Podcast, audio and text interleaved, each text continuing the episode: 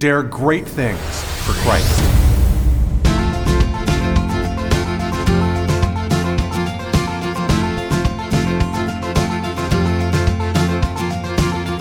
Christ calls us to dare great things. In the marketplace, as well as in the mission field, there has never been a time like the present for the spirit of the Catholic entrepreneur. Now is the time for men and women of great courage and great vision to engage our church and our culture. Now is the time to dare great things. And here is your host as we dare great things, Father Nathan Cromly, the president and founder of the St. John Institute.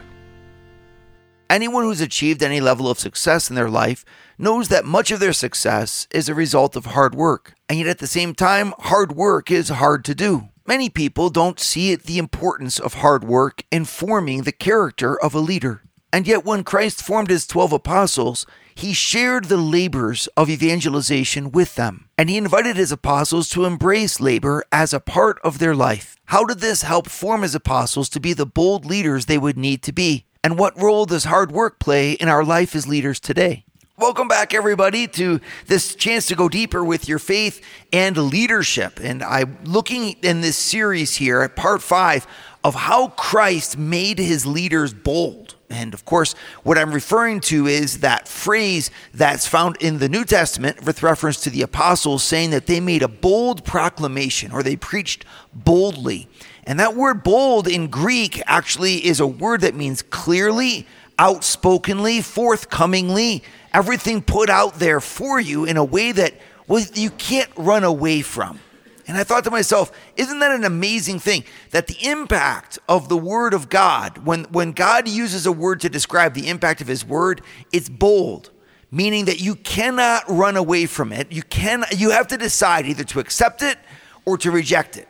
But to claim that somehow or other we don't really know what God is saying, that's contrary to what his intention is anyway for the apostles and the proclamation of his word. And I think that's very interesting, right? Because I think most of us, if people were trying to describe, are you in fact a Catholic? Are you in fact a Christian in your leadership? We would we would be tempted to kind of say, well, maybe a little bit, you know, I try to be here and there. We wouldn't be bold about it.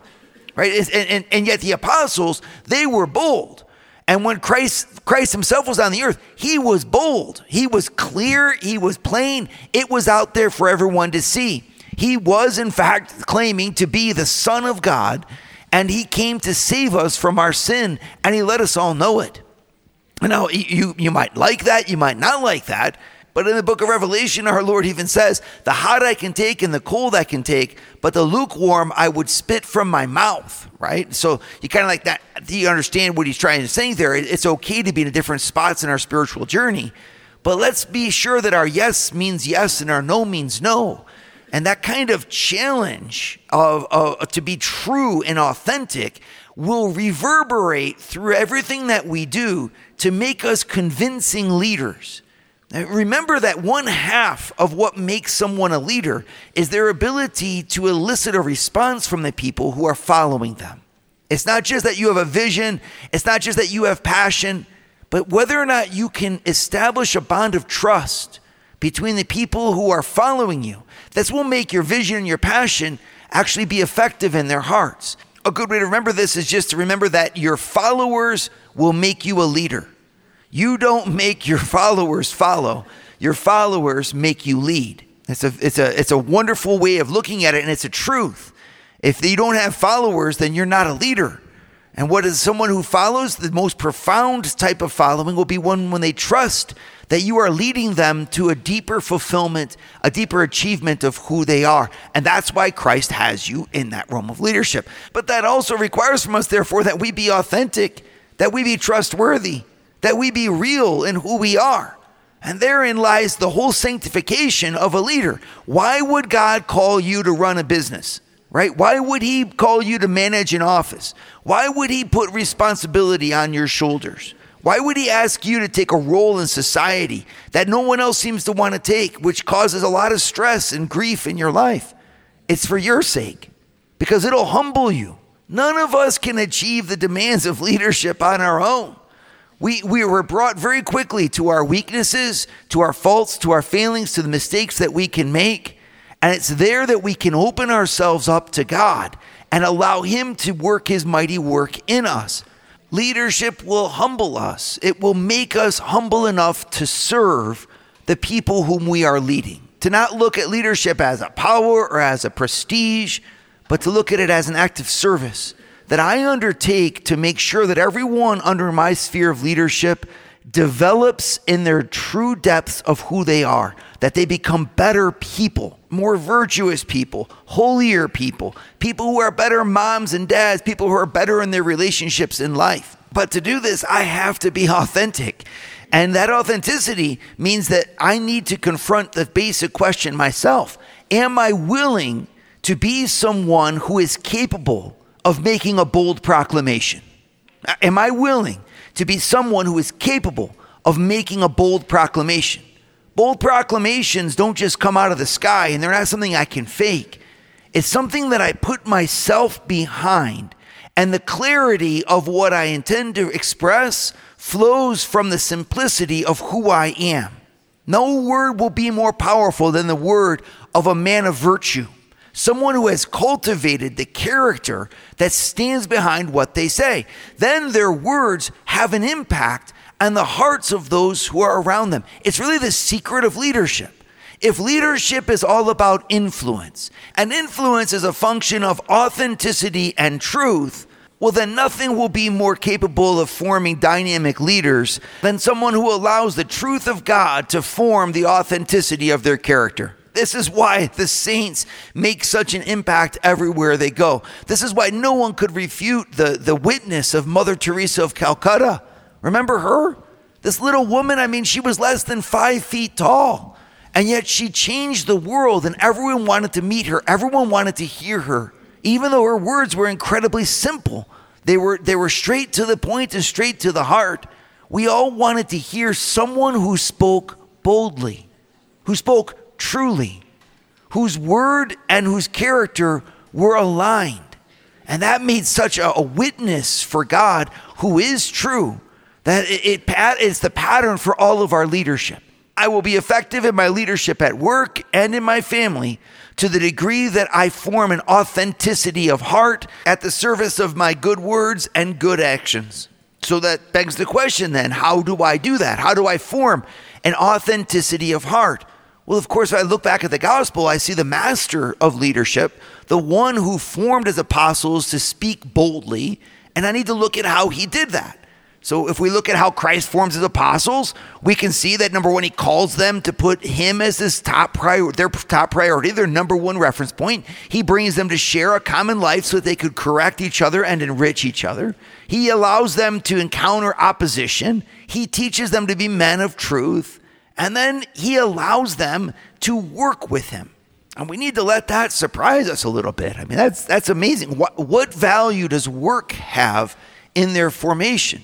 We could usually, when we think about formation, about the, the, education of the apostles, we think about him teaching them, or we would picture them fo- him following him through the fields and the countryside and spending time with him, eating meals with him, and things like that. But that was only a part of the picture. There was an essential element in the formation that Christ gave to his apostles, and that he asked them to do his work with him. I want to understand the importance of that because by so doing, maybe I'll understand the importance of hard work in my own life as the Lord trains me to speak boldly and to make that impact and influence in the life of those whom I lead. Are you a young adult between the ages of 23 and 35? And wondering what God is calling you to do next? Do you have a desire or vision that you just can't seem to complete? Then come to the Rise Above Retreat, March 19th through March 25th at the St. John Institute in Denver, Colorado. For more information, visit www.daregreatthings.org slash riseabove.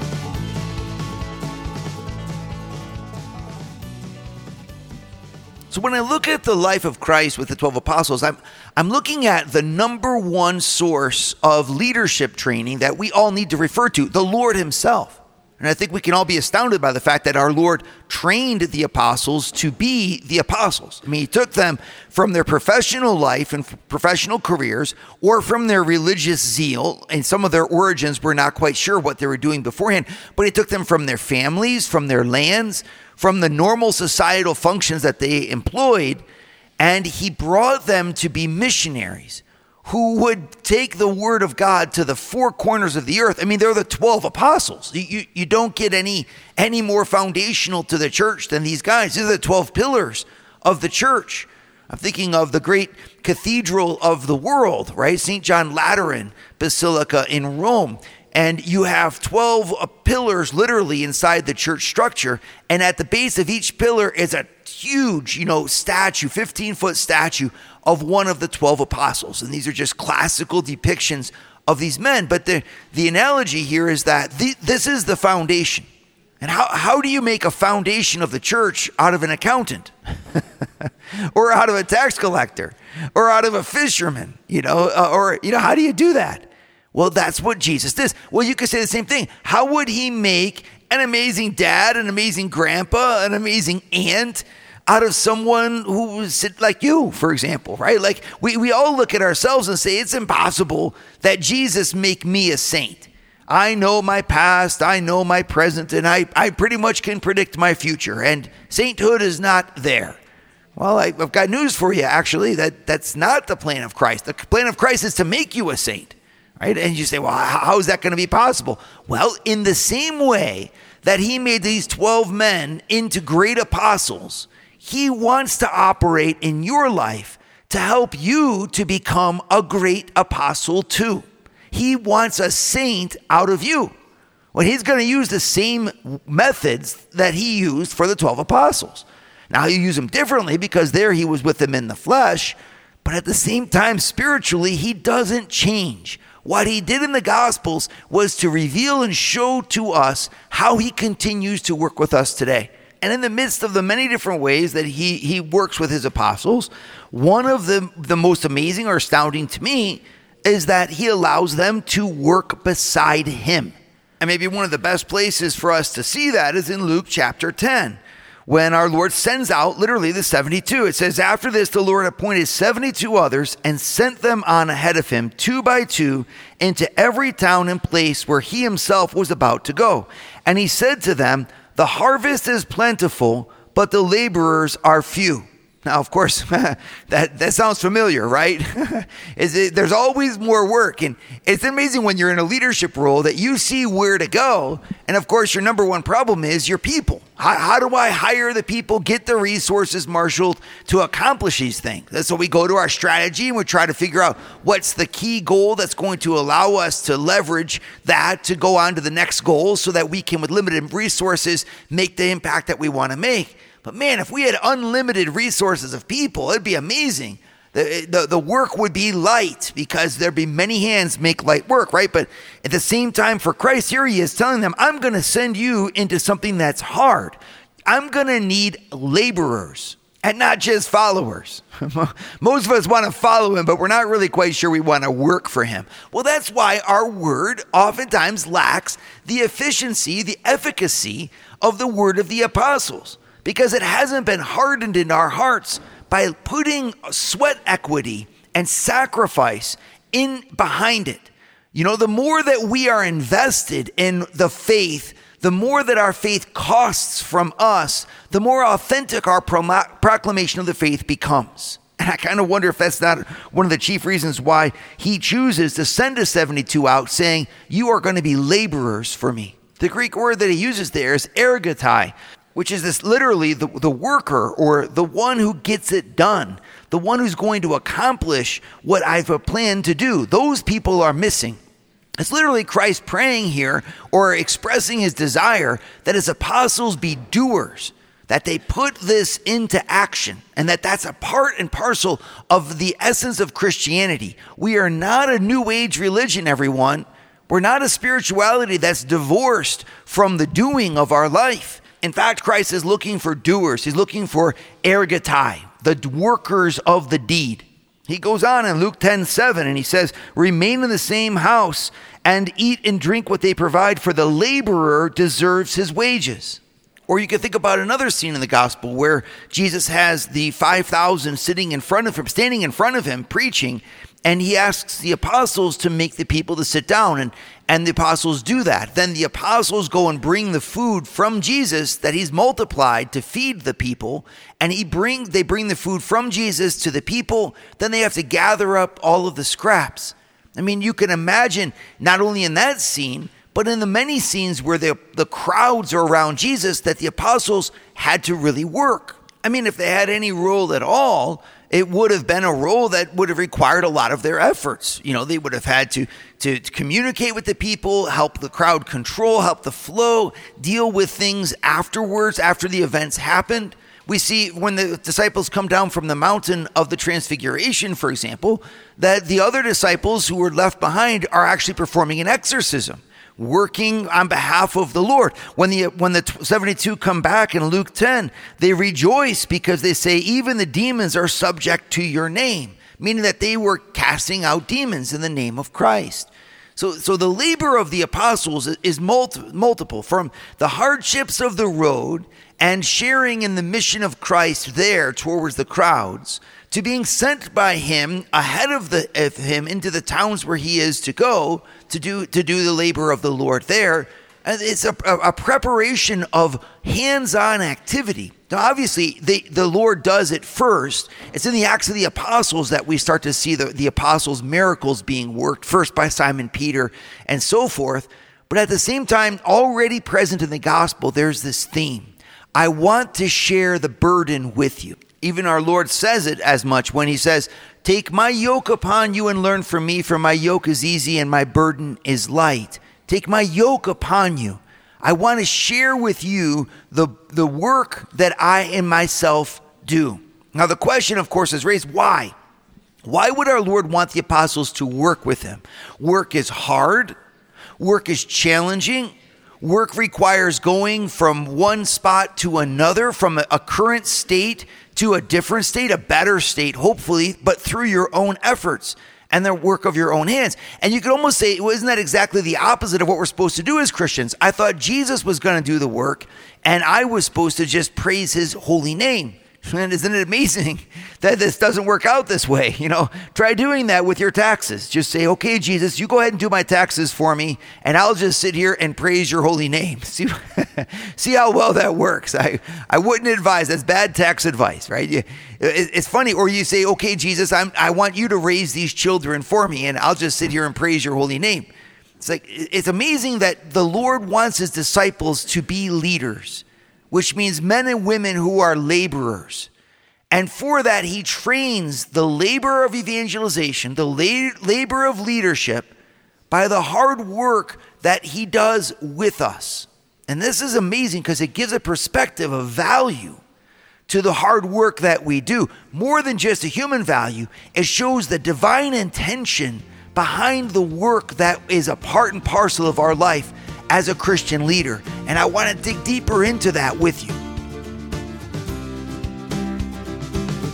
Would you like to start your Thursday mornings with a scriptural leadership lesson? Join the St. John Leadership Network, where Father Nathan hosts a 30-minute call at 6:30 a.m. in all four U.S. time zones. To learn more, go to www.stjohnleadershipnetwork.org/member and join for free today. So in the Gospels, we see Jesus inviting the apostles to work with him right? From from helping him in the proclamation of the word to, to, to laying hands on the sick anointing them with oil to going out and casting out demons even you know he'll eventually tell them go forth and raise the dead you know? Proclaim the kingdom of god wherever you go. But i think it's amazing that he doesn't doesn't short shrift them, just giving them the proclamation aspect of it. He shows them how hard it is. Like when the young man comes to him and says, You know, can I follow you? And Jesus says, The birds of the air have nests and the foxes have their lairs, but the Son of Man has nowhere to rest his head. It's a, it's a, it's a demonstration by Christ where he's sharing with this young follower to be the fact that hardship is a part and parcel of being able to proclaim that word. That is, a disciple who's not willing to sweat for him is not worthy to lead in his name. And I want to develop with you what I th- see as the three main reasons why hard work is essential to being able to make the bold proclamation that Christ wants his apostles, his disciples today, that is you, to be able to make. Why hard work? Why is that essential to it?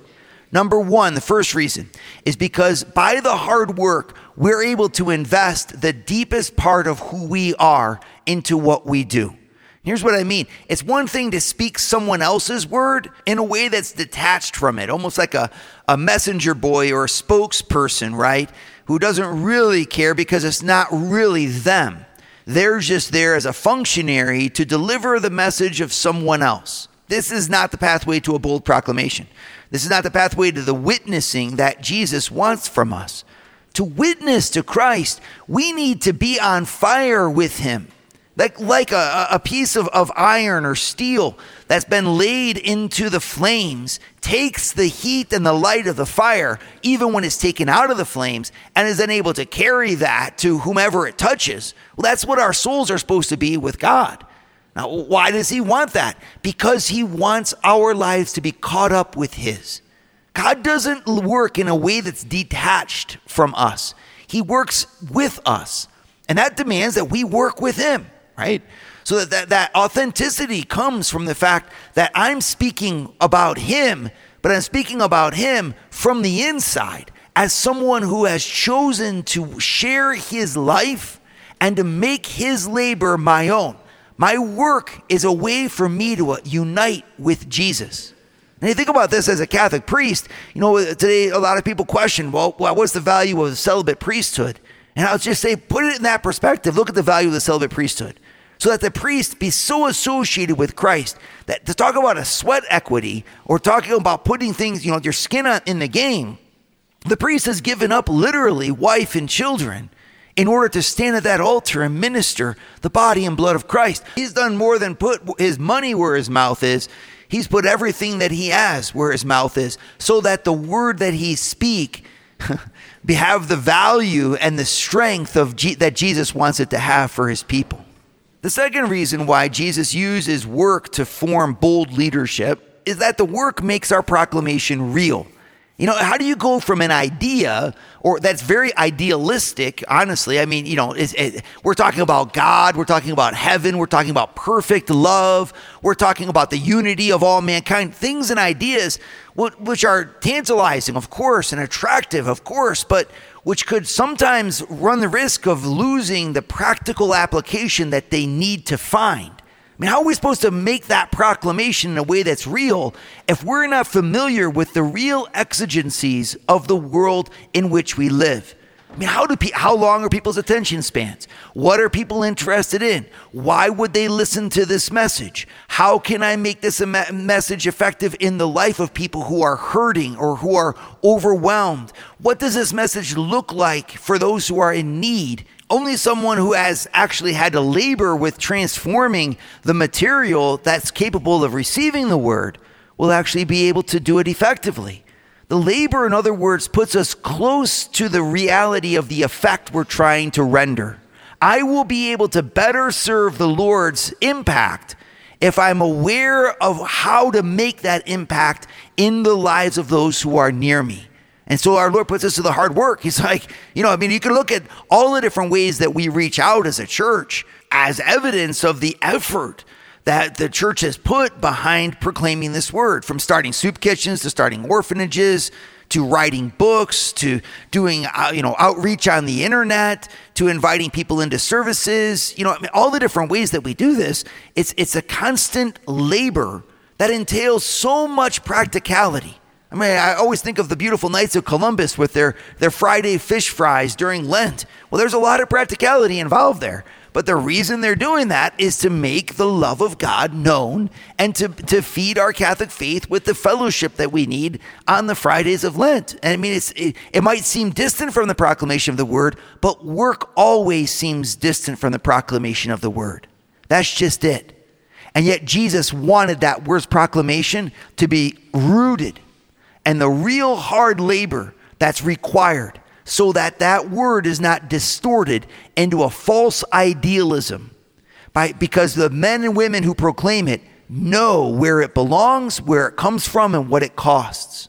The third real value to the work is that it unites what we say with the cross of Christ through the real gift of ourself in and through suffering, in and through labor, in and through the, the, the time that we'll never get back again, the sacrifice that works entails, it unites us with the cross of Christ. And if in the end, all of our proclamation will be efficacious to the degree that it flows from the cross of Jesus Christ and flows to the cross of Jesus Christ, well, the labor that I do becomes a real gift of myself that allows me to give myself with Jesus for the sake of this leadership. Now, I've talked a lot about evangelization, but I want you to know this is just as applicable in your workspace. The Lord wants us to go through the hard labor of a day to day job that we have to do so that He can be as real in the impact He's making through us as we are in the lives of those we are leading. And in the same way, in, in, the second reason that we gave for evangelization, which is present in the workplace, is to look at your jobs as God's outreach to the world. Stop looking at yourself and defining your role like the world does. Define it like God does. This is a service that God's put me on the earth that I can render to help my fellow human being and to glorify Him. And therefore, all the knowledge that's entailed to make whatever I'm doing effective in the world and, and all of the demands that that requires of my mind, of my brain, of my stress, of my nerves, all of those things are as a, a part of the dedication that I have to make sure that my goods are good and that my services truly serve. And then finally, the third way, of course, that's the labor of the cross that I can offer myself and my workday as a prayer to Christ in union with the Holy Mass and the sacrifice that that entails of me for the sanctification of the world. Glory to God for making me a worker, and my work will make me a better agent of His kingship of our world. Dare great things for Christ. Share your feedback with Father Nathan. Send us an email at communications at stjohninstitute.org. That's communications at stjohninstitute.org. And visit www.stjohninstitute.org and sign up for our newsletter to receive updates from Father Nathan.